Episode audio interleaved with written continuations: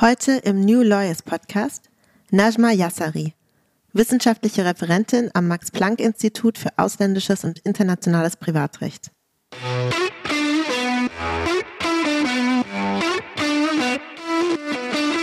Es gibt also keine Einigung, es gibt keinen Konsens darüber, wie die Körperbekleidung die Bekleidung der Frau im Einzelnen auszusehen hat, hin zu einer politischen Dimension, die den Staat das Recht gibt, mit Zwang dieses Verbot oder dieses Gebot durchzusetzen und dadurch eine politisierte Aussage hat und eine Symbolkraft hat, wer dieses Kopftuch trägt und wer nicht.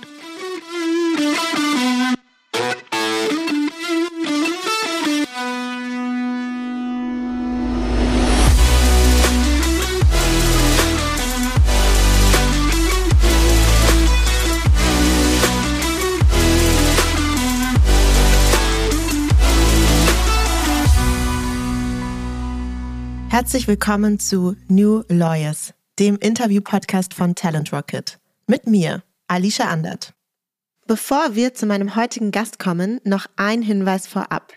Als Juristin oder Jurist kannst du dir auf Talent Rocket ein Profil anlegen, mit dem du dich nicht nur unkompliziert und ohne Anschreiben bei zahlreichen Kanzleien und Unternehmen bewerben kannst, du hast ebenfalls die Möglichkeit, dein anonymisiertes Profil freizugeben, sodass spannende Arbeitgeber dich kontaktieren können.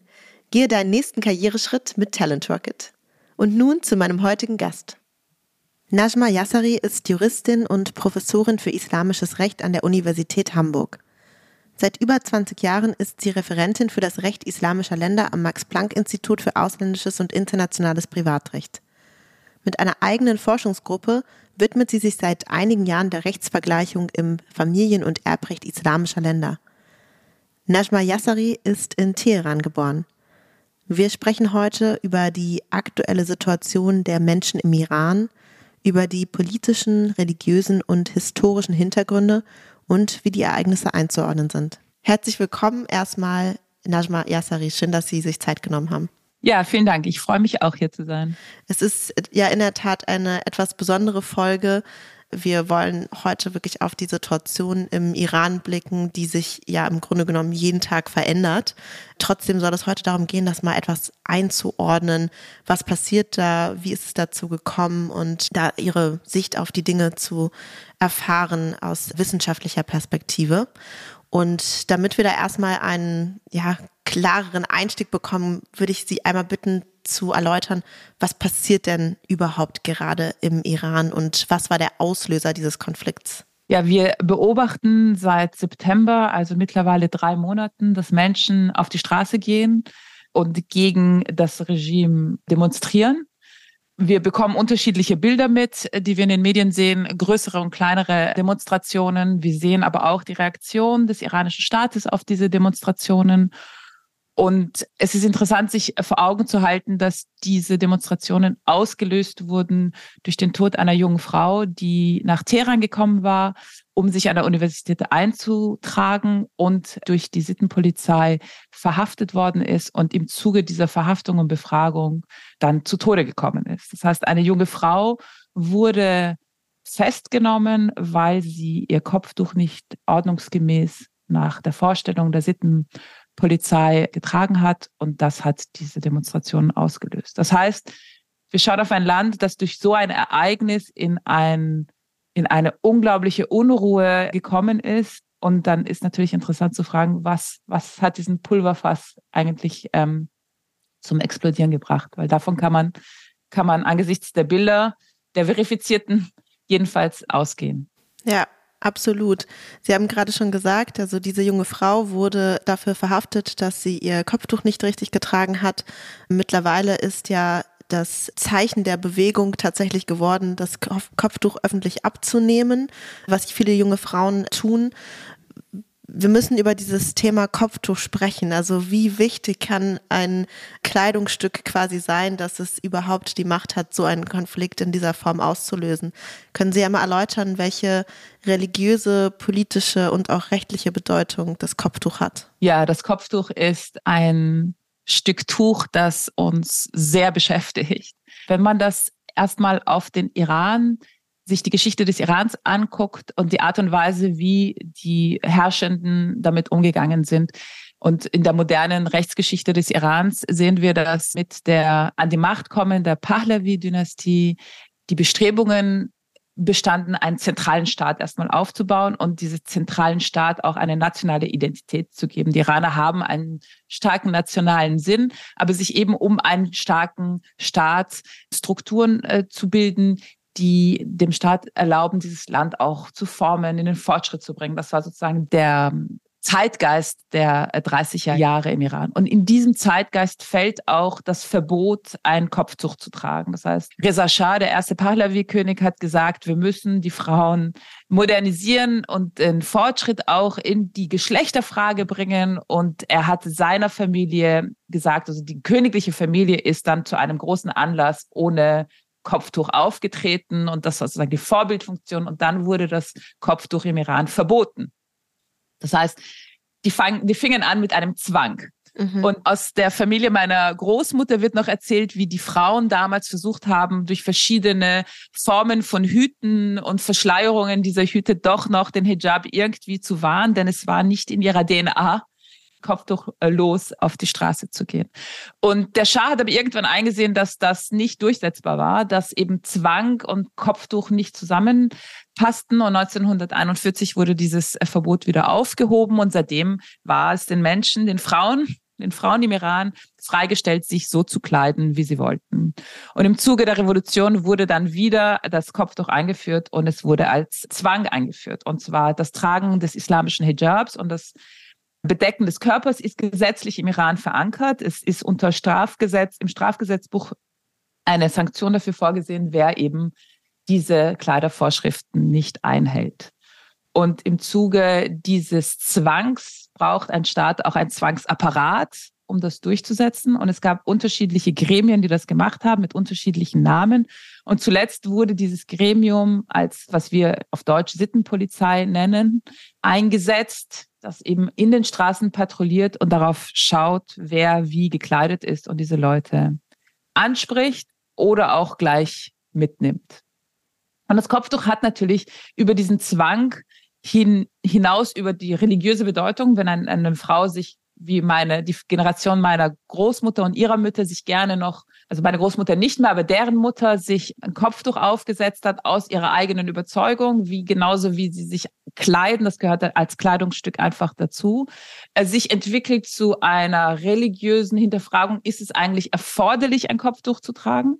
Die islamischen Rechtsgelehrten sind sich uneins in allen ähm, islamischen Rechtsschulen von den sunnitischen und den schiitischen. Es gibt also keine Einigung, es gibt keinen Konsens darüber, wie die Körperbekleidung und die Bekleidung der Frau im Einzelnen auszusehen hat, hin zu einer politischen Dimension, die den Staat das Recht gibt, mit Zwang dieses Verbot oder dieses Gebot durchzusetzen und dadurch eine politisierte Aussage hat, und eine Symbolkraft hat, wer dieses Kopftuch trägt und wer nicht. Und in der Islamischen Republik Iran ist das Kopftuch das Symbol der guten Sitten, der Werteordnung, eines bestimmten Wertekanons, das islamisch konnotiert ist, in die Welt gekommen. Und wer das Kopftuch trägt, ist ein guter Moslem. Und wer es nicht trägt, ist das halt eben nicht. Dadurch haben wir verschiedene Ebenen, wenn wir uns das Kopftuch anschauen. Und das betrifft jetzt nur das Kopftuch im Iran das Kopftuch im Aus, außerhalb von Ländern,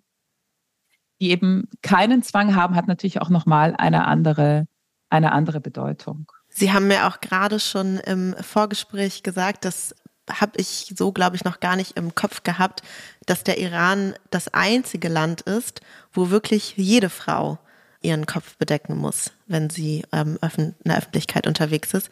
Anders als in anderen Ländern, wo eben ausländische Frauen zumindest diesen Zwang nicht haben. Das ist eigentlich ziemlich verrückt, wenn man sich vorstellt, dass es aus einer Zeit gekommen ist, wo es verboten war, das Kopftuch zu tragen und heute dann also jeder Frau eben geboten ist, es zu tragen. Genau, daran sieht man, dass das Kopftuch letztlich nicht nur eine Frage von religiöser Anschauung ist, sondern das Kopftuch bestimmt über eine bestimmte Politik, die der Staat verfolgt und eine gewisse Werteordnung, für die der Staat einsteht. Und deswegen ist das Kopftuch viel mehr, wenn der Staat nachgeben soll oder da eine Änderung reinbringen soll, als nur das ist jetzt nicht so wichtig, sollen sie jetzt ein Kopftuch tragen oder nicht. Daran hängt sehr viel. Eine Kommentatorin zu den Protesten hat gesagt, wenn dir das Kopftuch fällt, ist es wieder Fall der Berliner Mauer. Hm. Und dadurch werden natürlich auch Narrative aufgemacht. Das heißt, wenn wir das Kopftuch ablegen, dann legen wir auch die Islamische Republik ab. Das sind so Bilder, die, die in die Welt kommen. Ich möchte äh, zu diesem Kopftuch auch nochmal eine Vorgeschichte erzählen. Die, das Abnehmen des Kopftuch ist ja ein Thema, das die Islamische Republik sehr lange begleitet.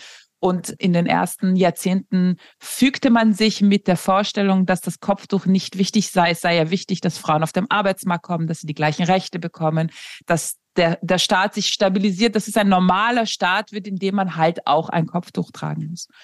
Und dann wurde eine Kampagne initiiert vor einigen Jahren. Diese Kampagne hieß Der Weiße Mittwoch. Und im Zuge dieser Kampagne wurden junge Frauen per Instagram aufgefordert, mittwochs ihre Kopftücher, also weiße Kopftücher zu tragen und diese Kopftücher abzunehmen und abzufilmen, wo sie das gemacht haben. Und das waren einige Fälle, die dann wie ein Strohfeuer über die sozialen Netze huschten und einen enormen ähm, ähm, Widerhall gefunden haben.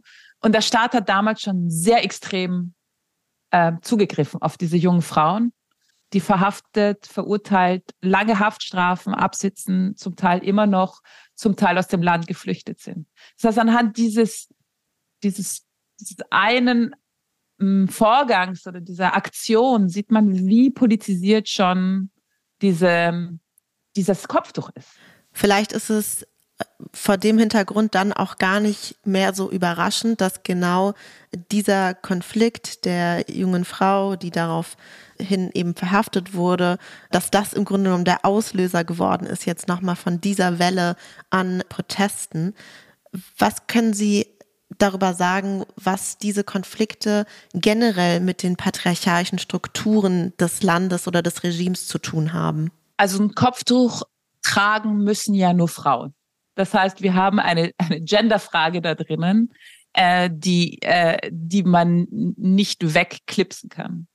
Und das Kopftuch ist kein Zeichen der Unterdrückung von Frauen. Das ist mal ganz an sich genommen, ist ein Kopftuch aus der religiösen Anschauung einer Person zu sehen oder einer Gruppe, einer Community zu sehen, die sagt, so kleiden wir uns in unserer Community, wie jede Community ihre Regeln und ihre Codes hat. Und der Zwang, der dann draufkommt, führt dazu, dass bestimmte Elemente der Gesellschaft betont werden und andere nicht. Warum tragen, warum sollen, müssen, warum müssen Frauen ein Kopftuch tragen und zwar ab dem Zeitpunkt, in dem sie in die Pubertät, in die Geschlechtsreife kommen. Wir haben also ein Kopf, Kopftuch bedeutet Frau. Frau muss ein Kopftuch tragen ab der Pubertät, dann kommen wir eben zur Sexualität. Und mit der Sexualität haben wir das Phänomen, das in allen Gesellschaften ist, Frauen und Sexualität müssen kontrolliert werden. Und diese Kontrolle äh, kann in unterschiedlichen Gesellschaften unterschiedliche Entwicklungen machen. Und diese Kontrolle zeigt uns auf, welche Art von Familienkonzepte wir haben, welche Art von Familienkonstrukte in einer Gesellschaft die Normalität sind. Was ist die Norm? Und die Norm in einer Gesellschaft wie dem Iran, wobei man mit Pauschalierungen aufpassen muss, der Iran ist ein sehr großes Land mit ganz unterschiedlichen ethnischen Bevölkerungen und sozialen Strukturen in den unterschiedlichen Regionen. Aber ganz grundsätzlich ist die Vorstellung da, dass Frauen gehorchen müssen. Und diese, wem gehorchen sie? Sie gehorchen einer Autorität, die männlich ist. Das heißt, wir haben diese wir haben diese Strukturen angelegt und das Kopftuch wird dann immer mehr auch ein Symbol dieser patriarchalischen Strukturen. Aber wenn man sich jetzt den Iran, wenn man das könnte, ohne Kopftuch vorstellt und sich die Strukturen anschaut, wird man sehen, dass patriarchalische Strukturen im Iran die Norm sind. Und dass das Kopftuch letztlich diese patriarchalischen Strukturen dann zementiert. Ähm, und diese patriarchalischen Strukturen führen eben dazu, dass es in die DNA mit der Muttermilch aufgesogen wird, in eine bestimmten Gehorsam- und Duldungskultur zu gehen. Und deswegen ist es so unglaublich befreiend für eine junge Frau, dieses Kopftuch in der Öffentlichkeit abzunehmen. jetzt einfach aus dem eigenen emotionalen Gefühl, ohne dass jetzt eine Revolution oder ein Umsturz im Kopf vieler dieser Menschen erstmal als Ziel sich herausgebildet hat, einfach dieses Gefühl, tanzend dieses Kopftuch abzunehmen und in ein Feuer zu schmeißen. Und alle anderen stehen um dich herum und klatschen. Also dieses Gefühl der Befreiung. Das ist schon, das zeigt auch, wie sehr diese Strukturen diese jungen Menschen gefangen halten. Ja, es hat schon eine wahnsinnige Symbolik, die man sich da bewusst machen muss, was man aber auch spürt, wenn man sich die Videos anguckt, wenn man sieht, wie die Leute agieren in den Straßen Teherans. Das hat eine Symbolik, die wirklich irgendwie ihresgleichen sucht und wo man merkt, dass ja, dass da ein wahnsinniger Wunsch danach ist, aus diesen Strukturen ausbrechen zu können. Vielleicht sprechen wir an dieser Stelle mal über die Strukturen, welche auch immer das denn konkret sind. Denn auch der Iran hat eine bestimmte Staatsorganisation. Inwiefern ist diese Staatsorganisation Grundlage für die derzeitige Situation? Also der Iran war bis 1979 Jahrtausende lang eine Monarchie. Und mit der Revolution von 1979 wurde eine Republik eingeführt. Und diese Republik nennt sich Islamische Republik Iran, wo wir gleich eine Dualität haben und sich die Frage stellt, was ist islamisch und was ist republikanisch am System. Vielleicht muss man da einen ganz kleinen Exkurs machen. Der Iran ist seit dem 16. Jahrhundert schiitisch und ist als einziges Land Großteil also als einziges, man müsste mal gucken, wie viele Schiiten es im Irak gibt, aber im Grunde muss man sagen, es ist ein mehrheitlich 90 Prozent der Muslime im Iran sind ähm, Schiiten. Und die schiitische Geistlichkeit aus der Theologie und aus dem Konzept von Islam und Herrschaft, wenn man darüber nachdenkt, welche Formen gibt der Islam, in dem Fall der schiitische Islam vor, ist die Mehrheit der Rechtsgelehrten und die Dogmatik der schiitischen so gewesen, dass man von einem sich aus der Politik raushalten ausgegangen ist. Das nennt sich dann politischer Quietismus. Man ist das englische Wort quiet nehmen. Es ist der Quietismus. Die Geistlichen dürfen sich nicht in die, in die Politik einmischen. Das hat bestimmte ähm, dogmatische Hintergründe. Die Schiiten haben eine Abfolge von Imamen und der letzte Imam ist in der Verborgenheit und die Schiiten warten darauf, dass er zurückkommt. Und in diesem Warteposition darf die Geistlichkeit nicht in die Politik eingreifen. Wenn dann der Mahdi kommt, dann wird er sozusagen die Führung übernehmen. Und Khomeini, Ayatollah Khomeini entwickelt in den 60er Jahren auf Grundlage von vor allem anderer arabischer sunnitischer Denker das Konzept, dass die Geistlichen sich nicht nur nicht raushalten dürfen, sondern sie haben die, Pflicht, sich in die Politik einzumischen. Und er entwickelt eine Theorie, die sagt, es muss an der Spitze des Staates ein Gremium geben oder eine Person, die eine schiitische geistliche Figur ist und die durch ihre Kompetenz, durch ihre Gelehrsamkeit, durch ihr Fachwissen, durch ihre, durch ihre Weisheit den Staat führt. Und er kreiert in dieser Verfassung eine Position, die wir im Deutschen Revolutionsführer oder geistiger Führer oder oder sonstige irgendeine Konnotation mit Führer haben. Auf Persisch nennen wir den Rahbar. Die Übersetzung des Begriffes ist die Herrschaft des Rechtsgelehrten, Vilayat Fari, und der bestimmt über fast alles, was in diesem Staat passiert. Der Rahbar steht an der Spitze des politischen Systems des Irans und er ernennt oder Personen, die durch ihn ernannt werden, ernennen fast alle Gremien, die im Iran die Macht haben. Beiden einzigen Gremien, die vom Volk gewählt werden, sind der Präsident und, ein, äh, und das Parlament. Allerdings müssen alle Präsidentschaftskandidaten und alle Kandidaten für das iranische Parlament durch eine Prüfung gehen, die von Personen geprüft wird, durch den Wächterrat, deren Mitglieder ebenfalls vom Rahbar ernannt werden. Das heißt, wir haben so eine Art Rückbindung aller wichtiger Gremien zurück an diesen Rahbar. Das bedeutet auch, dass die Verfassung, wie sie heute ist, jede Änderung der Verfassung, wie sie heute ist, durch eine Initiative des Rahbars und durch den Konsens, die Zustimmung des Rahbars überhaupt geschehen kann. Das heißt, wollte man in diesem System irgendetwas ändern, in irgendeiner Form, hängt alles an dieser Person des Rahbars. Und das ist zur Zeit, zur Zeit der Revolution war das Ayatollah Khomeini. Und jetzt haben wir äh, Ali Khamenei, das heißt, in 43 Jahren Islamische Republik hatten wir zwei Revolutionsführer oder religiöse Führer des Landes. Eine gute Stelle, um wirklich tatsächlich mal diese beiden Begriffe voneinander abzugrenzen. Also wir haben einerseits islamisch und andererseits Republik. Können Sie an dieser Stelle das mal erklären? Ja, also eine Republik hat an seiner Spitze einen Präsidenten. Insofern ist der Iran eine Republik. Der Präsident und sein Kabinett führen die Regierungsgeschäfte. Die anderen Gremien, die es im Iran gibt, werden von einer Person bestimmt, die eine Machtfülle hat, die über diese Art von Gewaltentrennung, wie wir sie in bestimmten politischen Systemen kennen, hinausgeht. Das heißt, als Khomeini diese Struktur erdachte, hat er sich selbst in die Position des Rahbar gesehen und sich dort positioniert. Das heißt, er kam in Amt, ohne dass ihn irgendjemand in diese Position gebracht hatte.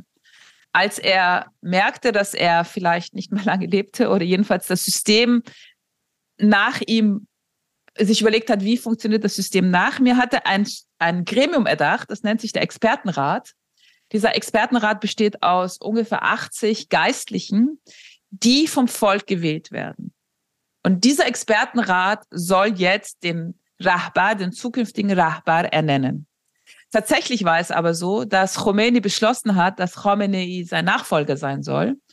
Und der Expertenrat hatte dazu erstmal nichts zu sagen, weil es den damals noch gar nicht gab in dieser Form. Das heißt, die Figur des Rahbars ist nicht in irgendeiner Form durch das Volk abgesegnet.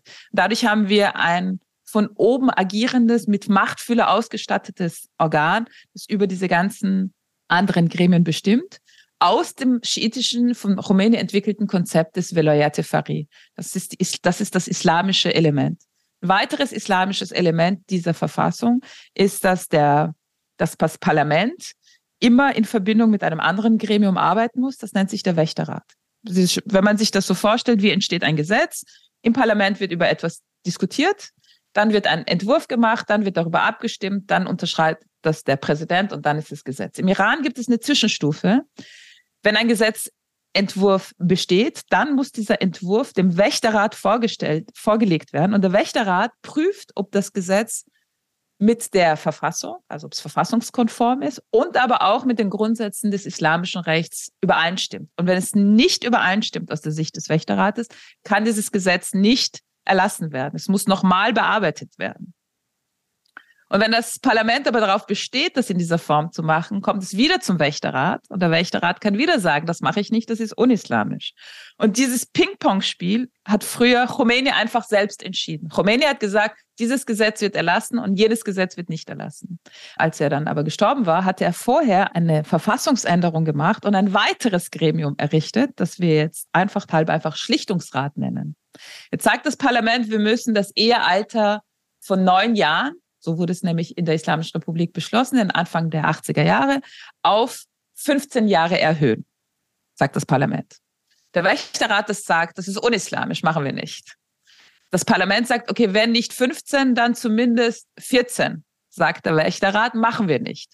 Und jetzt kommt der Schlichtungsrat rein. Und der Schlichtungsrat besteht ebenfalls aus Personen, die vom Rahbar ernannt werden. All diese Gremien werden hauptsächlich durch den äh, Rahbar ernannt. Es gibt dann noch ein paar extra Leute, die vom Parlament eingesetzt werden können. Und der Schlichtungsrat entscheidet jetzt nicht mehr, ob dieses Gesetz islamisch ist oder islamkonform, sondern nach einem anderen Grundsatz des islamischen Rechts, und zwar nach der Frage, ob das Gesetz dem Wohle der Gemeinschaft, also dem insgesamt der Gesellschaft dienlich ist. Dieses Prinzip nennen wir Maslaha. Das heißt, ist ein Gesetz für die Gesellschaft von erforderlich, notwendig, dann müssen wir es auch durchsetzen, wenn es in bestimmten Aspekten nicht islamisch ist. Ich möchte das nochmal sagen. Es gibt ein Parlament, das Gesetze erlässt, ein Wächterrat, das sagt, das ist unislamisch und ein Schlichtungsrat, der sagt, aber wir brauchen es trotzdem. Wir haben also ein System im Iran, das sich selber, das erkannt hat, dass das System mit der Vermischung zwischen Religion und Recht nicht funktioniert, ein Organ gemacht hat, das eben sagt, ja, auch wenn es unislamisch ist, werden wir trotzdem das Gesetz erlassen, weil es zum Gemeinwohl dieser Gesellschaft dient. Ich finde das erstaunlich und bemerkenswert, dass es überhaupt so ein System gibt. Das Problematische an dem System sind, es sind immer die gleichen Leute. Das heißt, wenn man sich anschaut, wer im Wächterrat in den 90er Jahren saß, diese Personen, das sind meistens Herren mit schwarzen Turbanen, die sitzen dann weiterhin im Schlichtungsrat für eine bestimmte Amtsperiode, bis sie dann irgendwann in den Expertenrat gewählt werden, der dann selber wieder den Rahbar. Und so steht ein Klientelsystem, aus dem man eigentlich gar nicht mehr raus kann. Ja, also es ist total interessant. Natürlich war mir auch die Zusammensetzung dieser einzelnen Gremien in der Form überhaupt nicht bewusst. Und jetzt kommt noch eine weitere Institution hinzu. Sie haben jetzt gerade schon den Wächterrat erklärt und auch das islamische Recht. Jetzt haben wir auch noch die Sittenpolizei, über die haben wir vorhin schon mal kurz gesprochen, denn die sind ja auch diejenigen, die die getötete Frau, die den Konflikt auslöst oder der Auslöser der Proteste war, aufgefordert hat, ihr Kopftuch richtig aufzusetzen. Wie, in welchem Verhältnis steht die Sittenpolizei zu diesen anderen Institutionen? Also das Gebot, sich auf eine bestimmte Art zu kleiden, ist ja relativ bald in den 80er Jahren erlassen worden und gesetzlich vorgeschrieben, wie Frauen sich zu kleiden hatten. Und es gab von da an schon Durchsetzungsorgane des Staates, die dafür gesorgt haben, dass Frauen sich in der Öffentlichkeit auf eine bestimmte Art und Weise kleiden. Das betraf im Übrigen auch Männer. Auch Männer durften zum Beispiel nicht in kurzen Hosen oder mit kurzen T-Shirts auf die Straße gehen. In den High Days der, äh, der Sittenwächter, die damals noch einen anderen Namen hatten, wurden zum Beispiel auch Männer mit Farbe angespritzt, wenn sie kurzärmlich durch die Straßen gegangen sind. Es betraf also beide Geschlechter, aber bei der Frau war das stärker ausgeprägt, weil eben das Kopftuch und der lange Mantel zu tragen waren. Und im Laufe der Zeit gab es verschiedene unterschiedliche Strukturen, die sich in der Verwaltung des Staates gebildet haben. Und die sogenannte Sittenpolizei ist eine Struktur, die von der Verfassung nicht vorgesehen ist, sondern ein Teil einer, sagen wir mal, der Exekutive, die eben dieses, ja, diese, diese Einheit eingerichtet hat. Und diese Einheit geht auf ein ein Gremium zurück, das nennt sich der Oberste Rat der Kulturrevolution. Und der Oberste Rat der Kulturrevolution war ein Gremium, das durch Khomeini in den 80er Jahren gegründet wurde und sich mit Kulturpolitik im Iran beschäftigen sollte. Und dieser Rat hat dann irgendwann beschlossen, diese Einheiten einzurichten mit unterschiedlichen Namen. 2005 wurde dann nochmal die Sittenpolizei aufgeschlüsselt und anders aufgestellt und war dann wieder sichtbarer in den, in den Straßen von Teheran und hat diese, diesen, dieses Verbot oder dieses Gebot der, der Kleidervorschrift durchgesetzt als Teil der Fortsetzung, Fortführung, Konsolidierung der sogenannten Kulturrevolution im Iran. Man kann sagen, dass der, die Grundlage für die Sittenpolizei, die Entstehung der Sittenpolizei eben auf diesen Rat zurückgeht und dieser Rat geht auf Khomeini zurück und dann sehen wir auch wieder, der hat das einfach beschlossen damals und dann gab es das. Das ist nirgendwo sonst in der Verfassung äh, vorgesehen. Und sie hat eben den Auftrag dafür zu sorgen, dass ein bestimmtes Bild der Frau auf der Straße weiterherrscht. Und Sie müssen sich das so vorstellen. Wenn wir, ich kenne jetzt vor allem Teheran, im Norden von Teheran, wo die wohlhabenderen Gebiete sind, Regionen sind, die Villen und so weiter, tragen die Frauen das Kopftuch sehr, sehr lose. Also im Grunde tragen sie mehr so Schals, die dann jedenfalls vor dem, vor dem Tod von Massa Amini sehr lose auch auf die Schulter fallen konnten, aber so quasi, man sah sehr viel. Und im Süden der Stadt, die Stadt ist sehr groß, trugen die Frauen auch Chador. Also es ist jetzt nicht so, dass Teheran ein homogenes Bild dieser, dieser Idee hatte. Und die Sittenpolizei war natürlich im Norden und im Süden natürlich nicht. Und hat da patrouilliert und die Leute halt verhaftet und, ähm, und, und mitgenommen. Schauen wir vielleicht mal auf den ganz aktuellen Stand der Proteste und auch in Bezug auf die Sittenpolizei, denn das Regime hat ja durchaus jetzt auch reagiert auf die äh, Proteste, wobei man unterschiedlicher Ansicht sein kann, was das jetzt konkret bedeutet. Wie sehen Sie das? Also was passiert jetzt aktuell und was hat es damit auf sich, dass man hört, die Sittenpolizei solle abgeschafft werden? Ja, man las ja in den letzten Wochen, und das wurde von allen Presseplattformen übernommen, dass der Iran jetzt die Sittenpolizei als erste Reaktion, als positive Reaktion auf die Proteste die Sittenpolizei abgeschafft habe. Zunächst einmal ist festzuhalten, dass das gar nicht passiert ist. Also das war keine richtige Meldung. Und sie basiert auf einer schriftlichen Erklärung. Also es war, gab auch keine Figur, die in irgendeiner Social Media persönlich das erklärt hat.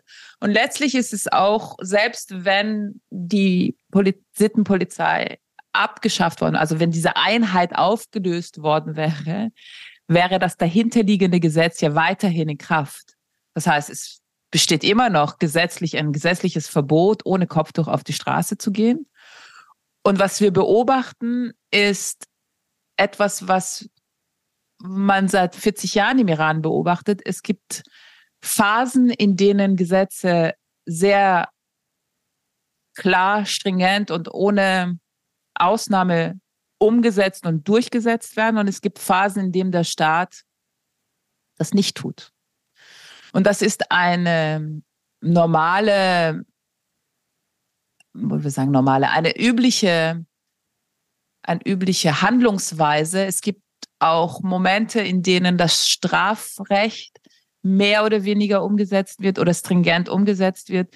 Und das verfolgt natürlich auch ein bestimmtes Ziel. Also je nachdem, wie stark ich etwas durchsetze, mit welchen Mitteln ich Dinge durchsetze, vermittle ich auch ein Bild, äh, der starke Staat, der etwas durchsetzt oder der Staat, der einsichtig ist und jetzt weniger durchsetzt. Das Problem ist, dass es so ein Gefühl ist von Schwarzfahren. Man weiß nicht genau, wann wird man erwischt. Denn das Gesetz, das dahinter liegt, ist immer noch da. Die Struktur, die dahinter liegt, ist immer noch da. Die Vorstellung des Gehorsams ist immer noch da.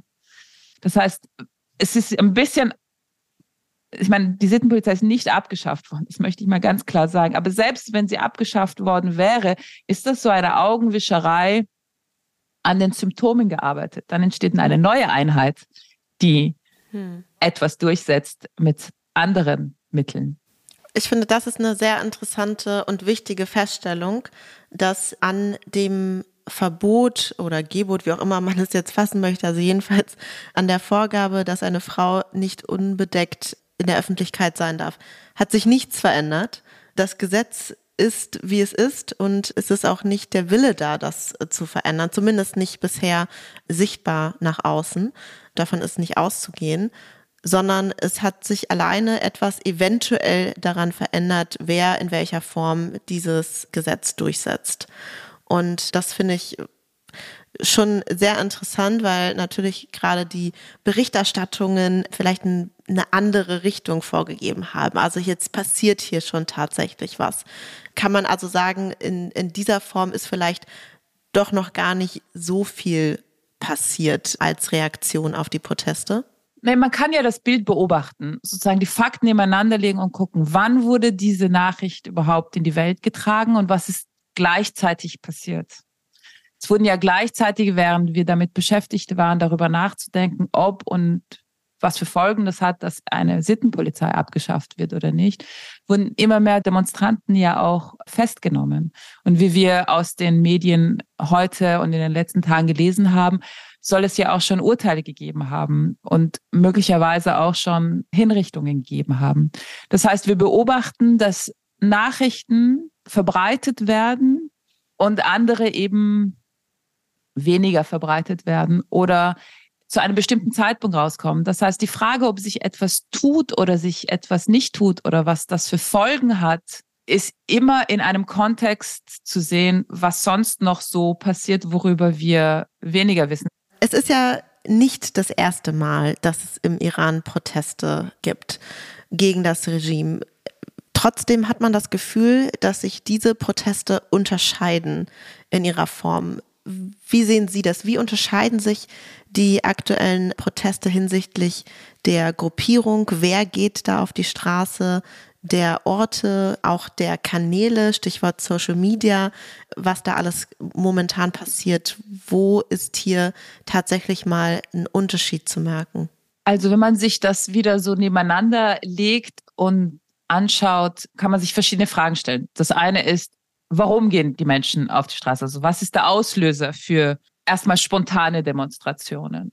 Und dann kann man sich anschauen, in welchem Abstand gehen Menschen immer wieder auf die Straße im Iran und woran man natürlich auch ablesen kann, was das für eine Art von ja, Geschehen ist, ist auch, sich die Reaktion des Staates jedes Mal anzugucken.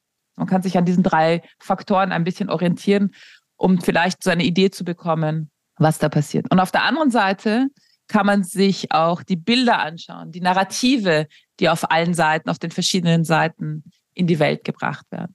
Also wir können zum Beispiel sehen, dass in der Vergangenheit die Iraner demonstriert haben, wenn sie gegen vermeintliche oder tatsächliche Wahlfälschungen auf die Straße gegangen sind 2008, 2009 nach den Wahlen, Präsidentschaftswahlen, Millionen von Iranern als grüne Welle vielleicht noch in Erinnerung, weil die Farbe der Demonstranten grün war.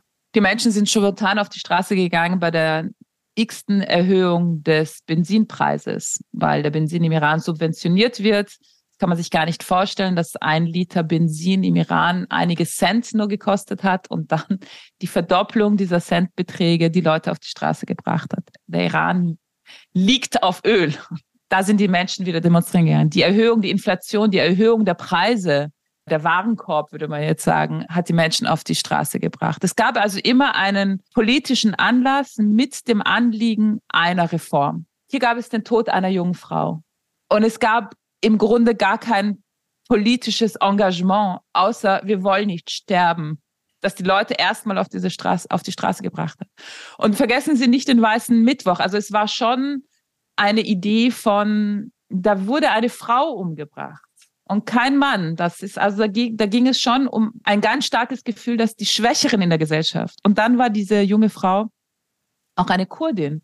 Das hatte natürlich auch nochmal in der kurdischen Bevölkerung eine ganz andere Konnotation, wenn eine von ihnen ausgewählt worden ist von der Sittenpolizei, um jetzt hier gemaßregelt zu werden und dann eben zu Tode zu kommen. Und das macht schon einen Unterschied, wenn man sich dann anschaut, wer auf den Straßen demonstriert hat. Also die ersten Demonstrationen durch sehr junge Frauen, durch Studentinnen und sehr junge Männer, also eine Generation, die zwischen 17 und 25 Jahre alt war. Später haben dann Schülerinnen ihre Kopftücher abgenommen, auf Social Media das gepostet. Lehrer haben sich angeschlossen, die Studierenden haben sich angeschlossen, ältere Personen haben sich angeschlossen. Viele Menschen mit Kopftuch haben sich zu Wort gemeldet und gesagt, ich trage mein Kopftuch, weil ich es möchte und ich möchte, dass der Zwang aufgehoben wird. Und dieser Zwang wurde dann ein Symbol für alle anderen Zwänge, die es gibt. Und man sieht das also mit Erstaunen und mit Ehrfurcht, muss ich sagen, dass diese Menschen wirklich ihr Leben riskieren, um ihren Frust und ihre Sehnsucht Ausdruck zu verleihen. Und es sind junge Menschen. Und davon hat der Iran ja sehr viele. Die Islamische Republik hat eine ganze Weile eine sehr große Politik der Vermehrung der Bevölkerung betrieben. Also es war große Family Policies, dass die Iraner mehr Kinder bekommen zu Beginn der Revolution. Dann hat man aus wirtschaftlichen Gründen eingesehen, dass ein bisschen viele Menschen auf den Arbeitsmarkt strömen und dass die dort nicht absorbiert werden. Und dann gab es vor allem unter Ahmadinejad eine große Tendenz davor eben zu sagen, nur zwei Kinder pro Familie. Und Ahmadinejad hat dann das wieder umgekehrt und hat dann wieder die Familienpolitik angekurbelt. Die Mehrheit der Menschen im Iran ist unter 30 Jahre alt. Und viele Wahnsinn. von ihnen gehen auf die Straße. Ja, Wahnsinn. Auch diese Dimension muss man sich nochmal vor Augen halten. Das ist etwas, was wir in Deutschland ja eher nicht kennen, dass die Jungen die Mehrheit sind. Jetzt ist es ja so, dass tatsächlich nicht nur im Iran protestiert wird, sondern überall auf der Welt haben sich Proteste angeschlossen, die sich mit dem, mit den Menschen im, im Iran solidarisieren, auch hier in Deutschland. Ist das etwas, was im Iran ankommt bei den Menschen? Wird das wahrgenommen? Ich glaube, im Iran gibt es verschiedene Narrative, die durch diese Geschehnisse in den letzten drei Monaten bedient werden. Auf der einen Seite haben wir ganz viele Kommentatoren und Menschen, junge Menschen aus dem Iran, auch Aktivisten aus dem Iran, die das Schlagwort der Revolution bedienen, dass im Iran gerade eine Revolution vonstatten geht. Und ich komme aus einer Generation, in der das Wort Revolution nicht nur Gutes verheißt. Mhm. Und das ist ein sehr symbolträchtiges Schlagwort. Und dieses Narrativ, das man trägt, dass die Demonstranten und die Aktivisten prägen, dient auch dazu, den Westen aufzufordern, sie zu unterstützen. Ja, jetzt geht es um alles. Jetzt sind wir mhm. auf der Straße. Jetzt brauchen wir eure Unterstützung. Auf der anderen Seite haben wir das Narrativ der Regierung. Und dieses Narrativ bedient auch alte Ängste. Und zwar die Angst vor Chaos und Revolution, Unsicherheit und eben die Instabilität, die offensichtlich durch oder durch das Narrativ sagt, diese Unsicherheit, diese Destabilisierung kommt von den Feinden des Islams und nicht nur des Irans, also da die Benutzung dieser Bilder im In- und Ausland. Und die Menschen, die im Iran verhaftet worden und angeklagt worden sind, sind ja meistens angeklagt auf der Grundlage, auf Neudeutsch würde man sagen, Störung der öffentlichen Ordnung, aber eben auf einer Grundlage, die sagt eben, dass gegen den Staat geplottet wird und damit auch die Grundwerte dieses Staates damit angegriffen worden sind und diese Menschen dafür bestraft werden müssen. Das heißt, es werden ganz gewaltige Narrative aufgebaut, die eben ein bestimmtes Ziel haben, und zwar eben die Menschen um sich zu scharren. Und ist die Stimmung im Westen, also wie wird das jetzt wahrgenommen durch die Iraner? Die Iraner, man sieht immer wieder Aufrufe von der einen Seite, sich einzumischen und von der anderen Seite, sich bloß nicht einzumischen. Und ob sich jetzt die Ausländer, in dem Fall jetzt die, die Nicht-Iraner, die anderen Länder sich einmischen oder nicht und die Art, wie sie es tun, wird auch kritisch beäugt, denn das, das kann ja in verschiedene Richtungen gehen. Das ist auch ein gutes Stichwort, denn auch das wird häufig jetzt in den Medien kritisiert. Der Westen müsste viel mehr eingreifen. Also nicht nur Deutschland, natürlich auch die USA, alle westlichen Länder, die sich zwar irgendwie solidarisieren auf einer Bekenntnisebene und mit Protesten hier vom, von verschiedenen Menschen, aber tatsächliche Unterstützungsleistungen der Revolution oder der Proteste im Iran gibt es bisher ja nicht. Also die Frage ist, warum gibt es durchaus dieses Bekenntnis, ja, wir stehen 100 Prozent hinter den Menschen, aber es gibt keine tatsächlichen Eingriffsmaßnahmen des Westens. Also ich denke, dass jedes Individuum und jeder Staat in erster Linie immer in seinem eigenen Interesse agiert. Und im eigenen Interesse kann für die einen existenziell sein und für die anderen kann es auch realpolitische Hintergründe haben. Und wenn diese beiden Sachen sich treffen, dann reagiert ein Staat oder ein Individuum. Ich denke, dass die jungen Menschen, die auf die Straße gehen, mit dem Risiko, in einem Land zu demonstrieren, in dem das Demonstrationsrecht zwar zugelassen, aber eben nicht gegen die Werte des Islams gerichtet sein darf, also Sie sehen schon die Flexibilität der Auslegung, was das heißt. Also wenn junge Menschen angesichts dieser Ambivalenz ihr Leben riskieren, dann scheint es in ihrem Interesse sein, diese Demonstration weiterzuführen. Und ob ein ausländischer Staat überhaupt sowas unterstützen kann und wie, ist ja erstmal die Frage, wie kann man unterstützen? Und das wird auch daran sich messen lassen, in welchem Interesse so ein Staat reagiert.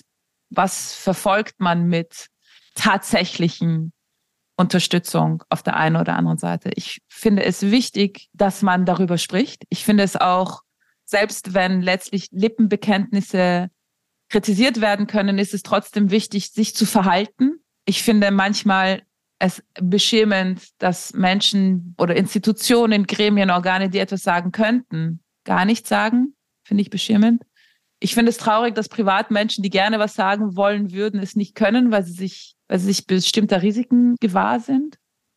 Und in diesem Wirrwarr an, wer hat was gesagt und wer hat was nicht gesagt, man eben nicht vergessen darf, dass das alles passiert. Ich meine, das passiert ja gerade. In dieser Sekunde, in der wir darüber reden, entscheidet ein Richter über das Leben oder den Tod eines, einer jungen Person, die auf der Straße demonstriert hat. Ja, absolut.